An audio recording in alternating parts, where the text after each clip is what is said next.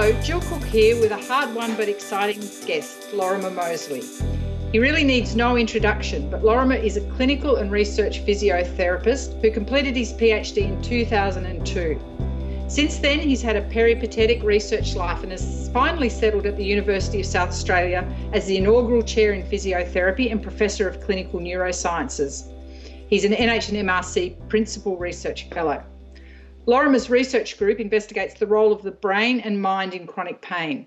Pain is a huge problem. It affects 20% of the population and costs Western societies as much as diabetes and cancer combined. His research group does experiments in humans, both healthy volunteers and people in pain, as well as clinical intervention studies and clinical trials of treatments for defined chronic pain conditions. We are really keen to apply his knowledge to the athletic population. With me today is Ebonie Rio, an ardent student of pain in the athlete. Ebonie is well placed to extract the best answers from Lorimer about pain. Welcome, Ebonie and Lorimer, and thanks, Ebonie. Hi, Lorimer. We've got some great questions here from our tendon nerds and from some of our Twitter nerds. The first one is Can you explain the difference between nociception and pain? Uh, nociception, I, I would define nociception as activity in the primary nociceptors, C fibers and A delta fibers, that have high thresholds for activation and activity in the neurons to which they project. So, spinal nociceptors and cortical nociceptive networks. Pain is, is not about activity in neurons. Uh, so, pain is a conscious experience, and that's where it's more difficult to define, um, but it's more universally understood because everyone nearly everyone, has an understanding of what it is like to feel pain. So, pain is the thing that you feel. Nociception is one contributor to that and involves activity in neurons with high thresholds. Great. Okay, the second question, which follows on from that, there's definitely the use of local anaesthetic or a procedure that actually denervates um, tendon tissue. Would you comment um, for the listeners, please, on, on what your feelings are about taking away that sort of potential nociceptive feedback from tendon? That's a, it's a really, it's a really sort of broad question, isn't it? I think that if I could um, massage the question a bit to say, when might it be appropriate in my eyes as someone who doesn't inject tendons, but someone who's interested in nociception and pain? When would it be appropriate to do that? And I guess the answer to that question then would be if that's a propagating an errant signal of some description, if if that is contributing to pain and it's concluded that the pain is not helpful in any way and not informative in any way, then uh, I can see real merit in blocking the danger input. Um, it becomes far more complex when we try to interpret the effects of that blocking. Um, and we have to bear in mind that the protective capacity uh, that's inbuilt to that tendon is then removed. How might you go about, or how might a clinician go about determining whether or not that pain was no longer a helpful warning sign in something like a tendon where it can be a persistent pain state anyway? Okay, that's that, that's a really uh, that's a question that I find very difficult to answer, and I think that anyone who's interested in tendinopathy pain will also find it difficult because we we don't have a clear understanding of why people have tendinopathy pain sometimes, and uh, it's it's beyond my set of resources to define when when we decide it's helpful and when it's not if we don't really understand it very well. And I guess, I mean, uh, I don't want to tell you and Jill and all you tendon experts to suck eggs, but it does seem to me that there there really is a, a variable relationship between the state of the tendon tissue and the pain. And that is both a challenge, but also a, a red rag to a to a bull for any explorer, physiological explorer, to try and understand that. And I understand that that's you know you guys are on the cutting edge of that, but uh, I you know asking the the clinician to make that decision based on clinical tools and I would probably answer that question then in within the context of any question where someone has pain but it's not immediately clear that they have ongoing tissue danger. And in that situation, we need to employ very, uh, we need to be very strict in employing our clinical reasoning protocols, I guess, and our uh, our interpretation of evidence and our interpretation of individually specific evidence. Uh, but as I listen to myself there, Ebonie, I think that's such a dissatisfying answer. Uh, but I have no better answer for you.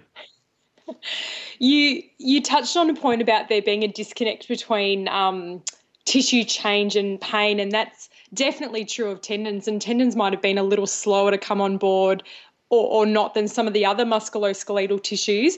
So, one of our Twitter questions is if there's a disconnect between structural change and pain, is the brain being smart or stupid? Uh, uh, that's a, that's a really interesting angle, um, and I I would tend to argue that the brain is nearly always being smart, uh, but the information that the brain is considering when it produces pain is out of our sight at the moment. So it's a challenge for us to find why. And I, always fall back on an understanding of pain as a as a as a protective mechanism, just like I would describe motor outputs could be protective mechanisms or sympathetic nervous system outputs could be protective mechanisms, but but pain is the only thing that captures consciousness and and therefore motivates us to to full organism behaviour. You know, so to actually go and do something to you know, volitionally behave differently. And I, I think the brain will do that if it's if there are cues that are telling it it's it's in it's in the interest of the organism to not do something, then it will make that thing hurt. So whether it's being smart or stupid, I, if I could twist that around and say is it being helpful or unhelpful, uh, then I think that might be an easier question to answer. And, and in the case of a pristine tendon that is painful, it might be easier to to or, or we might sit more comfortably with the conclusion that it's not helpful and it will be very difficult to work out well why then is the brain trying to protect it and that's the difficult question i guess that's the question that i find really both challenging but also intriguing clinically and scientifically threats i think threats to the body perceived threats to the body hide in very difficult to spot places. Definitely. Um, this is probably my favourite question. What are the top three most helpful and most harmful things you've heard a clinician say to someone with pain? So, either a chronic pain sufferer or just someone that has pain. Ah, yeah, that's a. Um, think of the top three. I can think of a class of comments that I think are unhelpful and and uh, they can do different things. For example, those sort of statements that clinicians make uh, to imply you're lucky things are not worse there. So, uh, you know, you're lucky you're not in a wheelchair or you have a look at the MRI, and let's face it, you know, 90% of clinicians have no idea what they're looking at on an MRI, but they still take the plunge and say, oh, gee, no wonder it's sore in there and and that class of comment, I would I think we should put all our comments through the filter of what what message do we give with respect to danger, and is that the message that we want to give? Uh, so uh, even even maybe not what we say, but the way that we say it uh, is the person in front of us going to is their brain going to process that information that we're giving them uh, to stick it on the on the side of the ledger that says things are dangerous in there in your body, things are in danger, or on the side of the ledger that says things are less so in danger. Uh, so the, the stupid things are, you know, it, well, the things that I think are unhelpful that clinicians say along, along those lines of making it seem more dangerous, but also I think uh, also when we give a sense of illegitimacy in our viewpoint, or so that's badly worded. But if we if we say something that implies to the patient that we don't think their pain is real. And it's very easy to do that. Even little things like this, where, and I bet many people have said, you know, would, would remember themselves saying this or hearing people say this. Things like, well, I, I know that for you, your pain is very real. And that might be said with really good intention, but what it implies is that for everyone else, it's not real. Uh, and I like to teach when I when I run courses on this, or to the students that I work with, uh, we like to emphasise that uh, you you just call the pain the pain. You don't talk about your perception of pain, or uh, I know you're perceiving this as very real. I would just say I know it is very real. I know mm. your pain is horrible. Uh, those sorts of things. Not I know your pain feels horrible because that implies that it's not actually horrible, it just feels it. So all that sort of illegitimacy statements, uh, I would put in the bad things. And, and the good things to say, I really love it when clinicians are able to find that really fine line between being honest and frank and also being caring and valuing and respectful. And I don't know if there's really a, a verbatim for that so much as a an attitude that comes through our language or something like that. Um, but but we can certainly communicate. I know this is going beyond your question, but I feel very strongly about the way that we communicate to patients, to people in pain, and I think we can be really intentional about the way we communicate. And when we are intentional and hold up the mirror and almost listen to ourselves, then I think we, we can give very good very good messages uh, and we don't have to imply danger in things that we say. Unless, of course, it's a very good thing to imply. For example, someone's about to pick up a heavy weight and you know that they've got a spinal fracture, it would be sensible to say, that's probably going to do you damage. You know, I'm not saying we should never do that, but uh, I, I think we should be intentional about the way we communicate. Yeah, definitely. That actually leads beautifully into the next question. So, you've been fantastic at educating us about de-threatening, and um, one of the things about tendons is that de-threatening pain during loading definitely helps people get better, and it changes their perception of tissue damage. So, an example is that we see volleyballers who have severe patellar tendon pain for years, but they play and train three times a week. It's very much a culture of the sport to just play with knee pain. So, the first question from one of the Twitter nerds is Does de-threatening pain during loading have a positive central effect? Fabulous stuff, Ebonie. Uh, it should. I mean, I don't, I don't know. You probably know the data on that, um, but it sounds like from what you said, it, it does. But I would certainly predict that it should, uh, because volleyballers presumably are as human as everyone else, and uh, the the the pain is pain is a centrally generated con, uh, consciousness, I believe, and uh, I don't know if there is anything else from that actually, but um, it should have a positive effect, and it it should have a positive effect throughout the neuraxis, so through, throughout the nervous system. If the I like to think of the brain always weighing up how accurate it thinks the spinal cord is in its danger message that's traveling up into the brain as though the, as though the brain is saying, "Well, thanks, spinal cord. That's in, intriguing judgment there." In actual fact, I have a lot more information available to me, and I've just learned from this physiotherapist or physician I really trust, uh, and am convinced in the belly of my nervous system that this loading is not actually threatening body tissue. So, spinal cord. In response to that, I wish you now to be inhibited and that's descending inhibition, and that's that's really well studied. Perhaps not in volleyballers and, and tendon pain, but it's certainly well studied uh, in humans as well as animals. And uh, there's very good evidence that if you de-threaten anything, you can you can interrupt nociceptive input. And the converse is is also true. If you hyper-threaten input, you can actually produce inflammation in the tissues via peptidergic inflammation, which is uh, thought to be activation of C fibres at their proximal end because there's sufficient descending facilitation.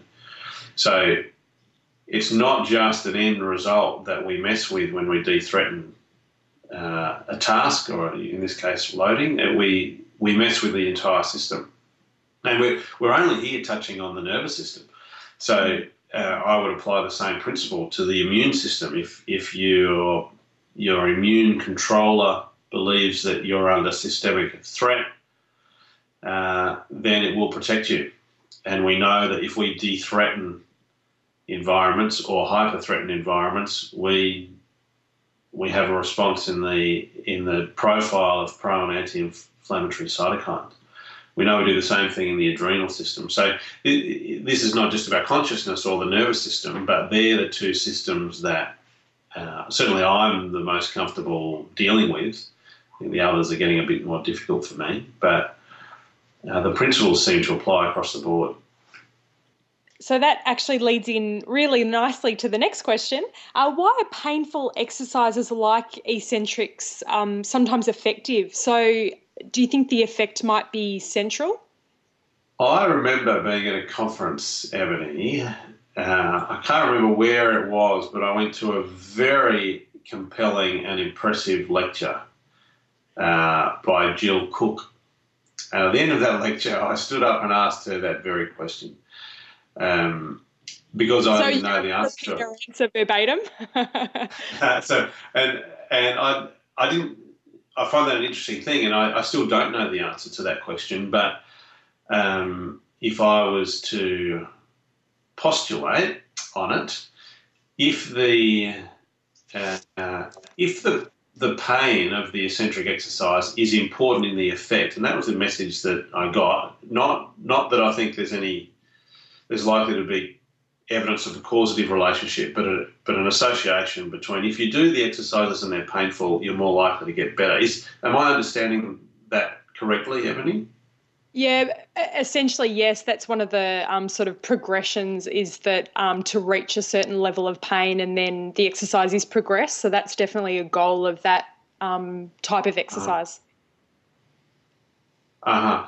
I I would then say, well, I I don't I don't know how the the pain itself could be uh, doesn't make sense to my understanding of pain that that could be having a, a physiological f- effect because I see pain as the very end result of a process.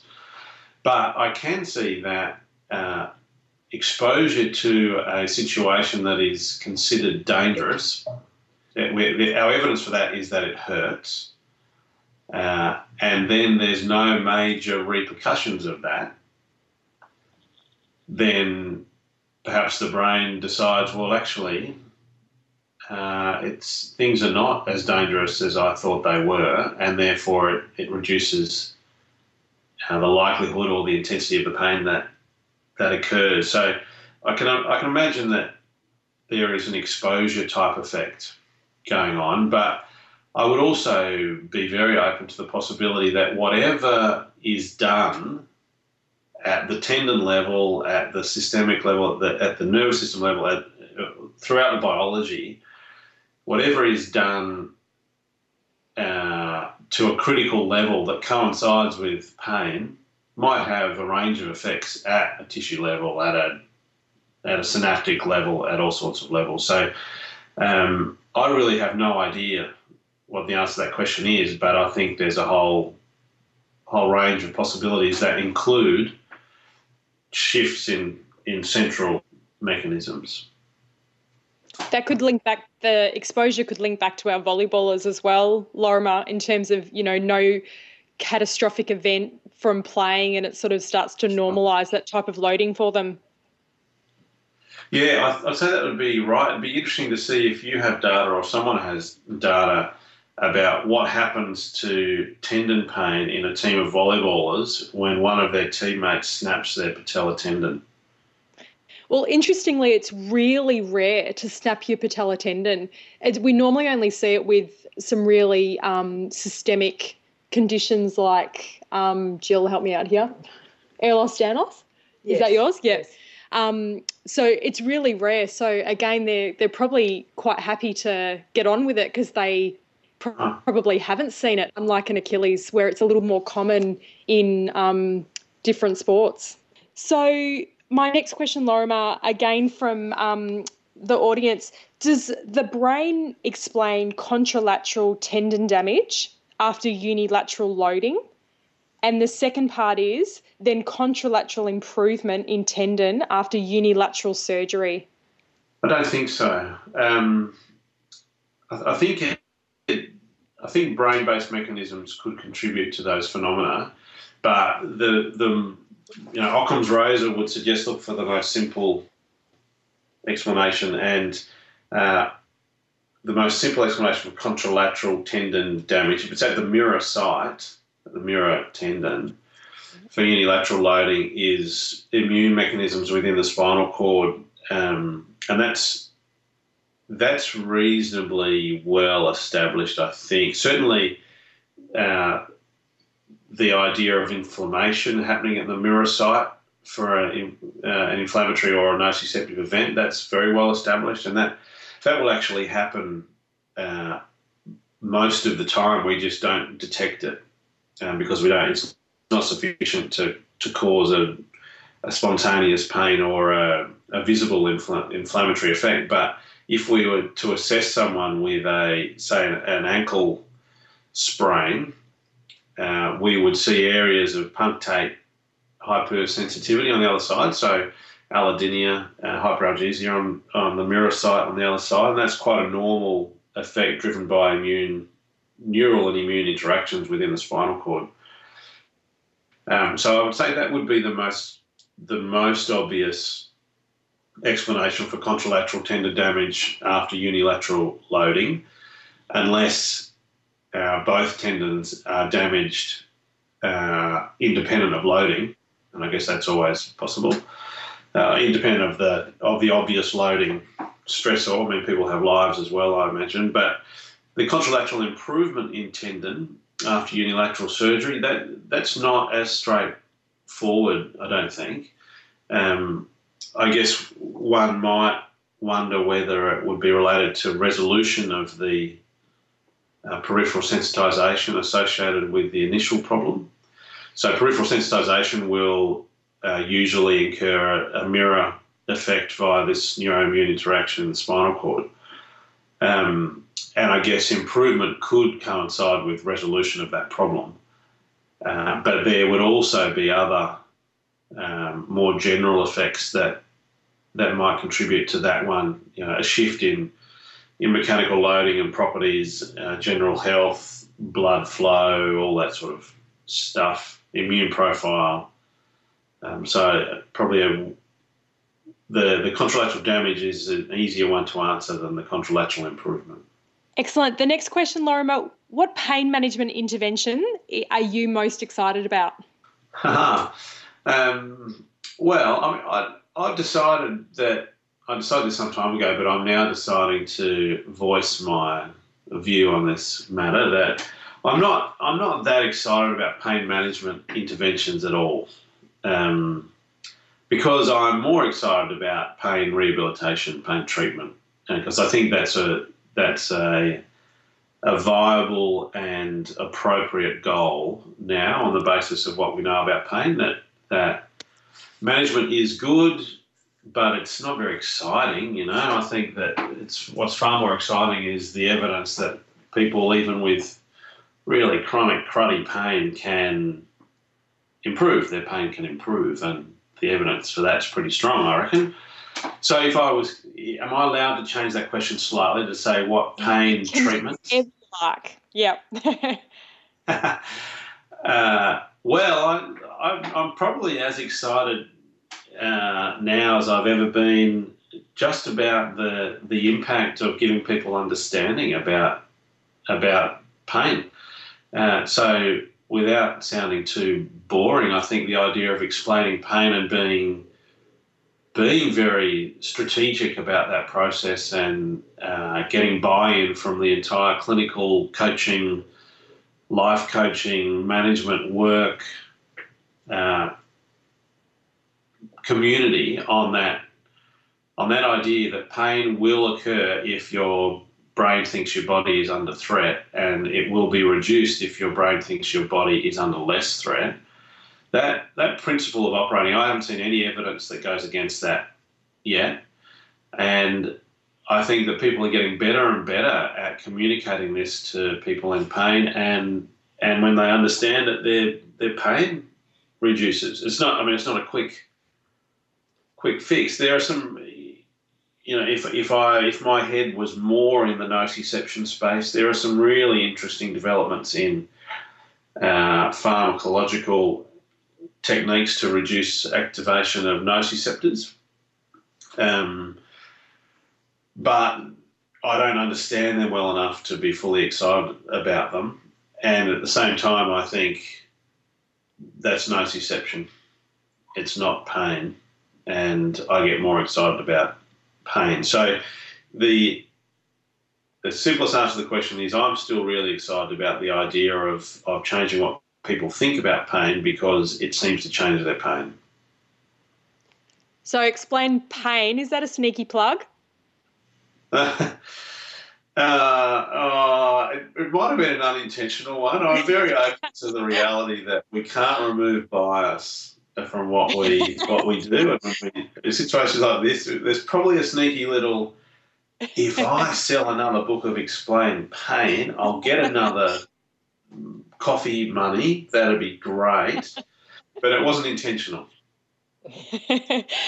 Lorimer, what will low back pain management look like in 100 years?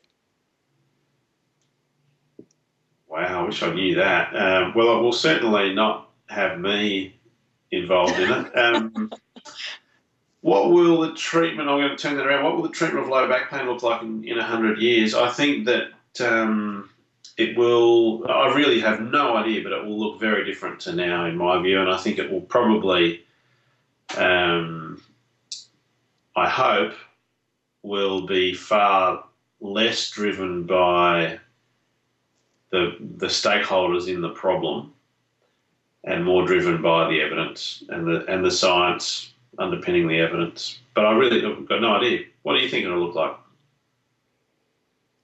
I agree. Very different and and potentially, you know, much less hands on, which, you know, may not be a bad thing. Yeah, I, I do wonder if we'll have, if we really have physiotherapists and uh, chiropractors and osteopaths and psychologists. I wonder if by then we'll have uh, pain advisors or or maybe lifestyle advisors or something like that. I think that certainly in chronic pain stuff, I'm not physiophilic. I, I am a physiotherapist, obviously, but I I, think anyone has the resources to do most of what's required, and then we just need to call on experts in particular fields every now and then, in my view. So, I really, it'd be great to be able to see that. It's a great question because I'd love to be able to find out what it what it looks like, um, and it will have to reflect the fact that all, all of us are running out of money and, and chronic back pain is costing us bucket loads and the evidence isn't all that positive on most of the treatments that we do for people. But as well as that, there's whole communities who make a lot of money out of back pain. There's powerful political forces to do with back pain. It's a really interesting question. We should run a week long discussion on this over lots of Cabernet Sauvignon.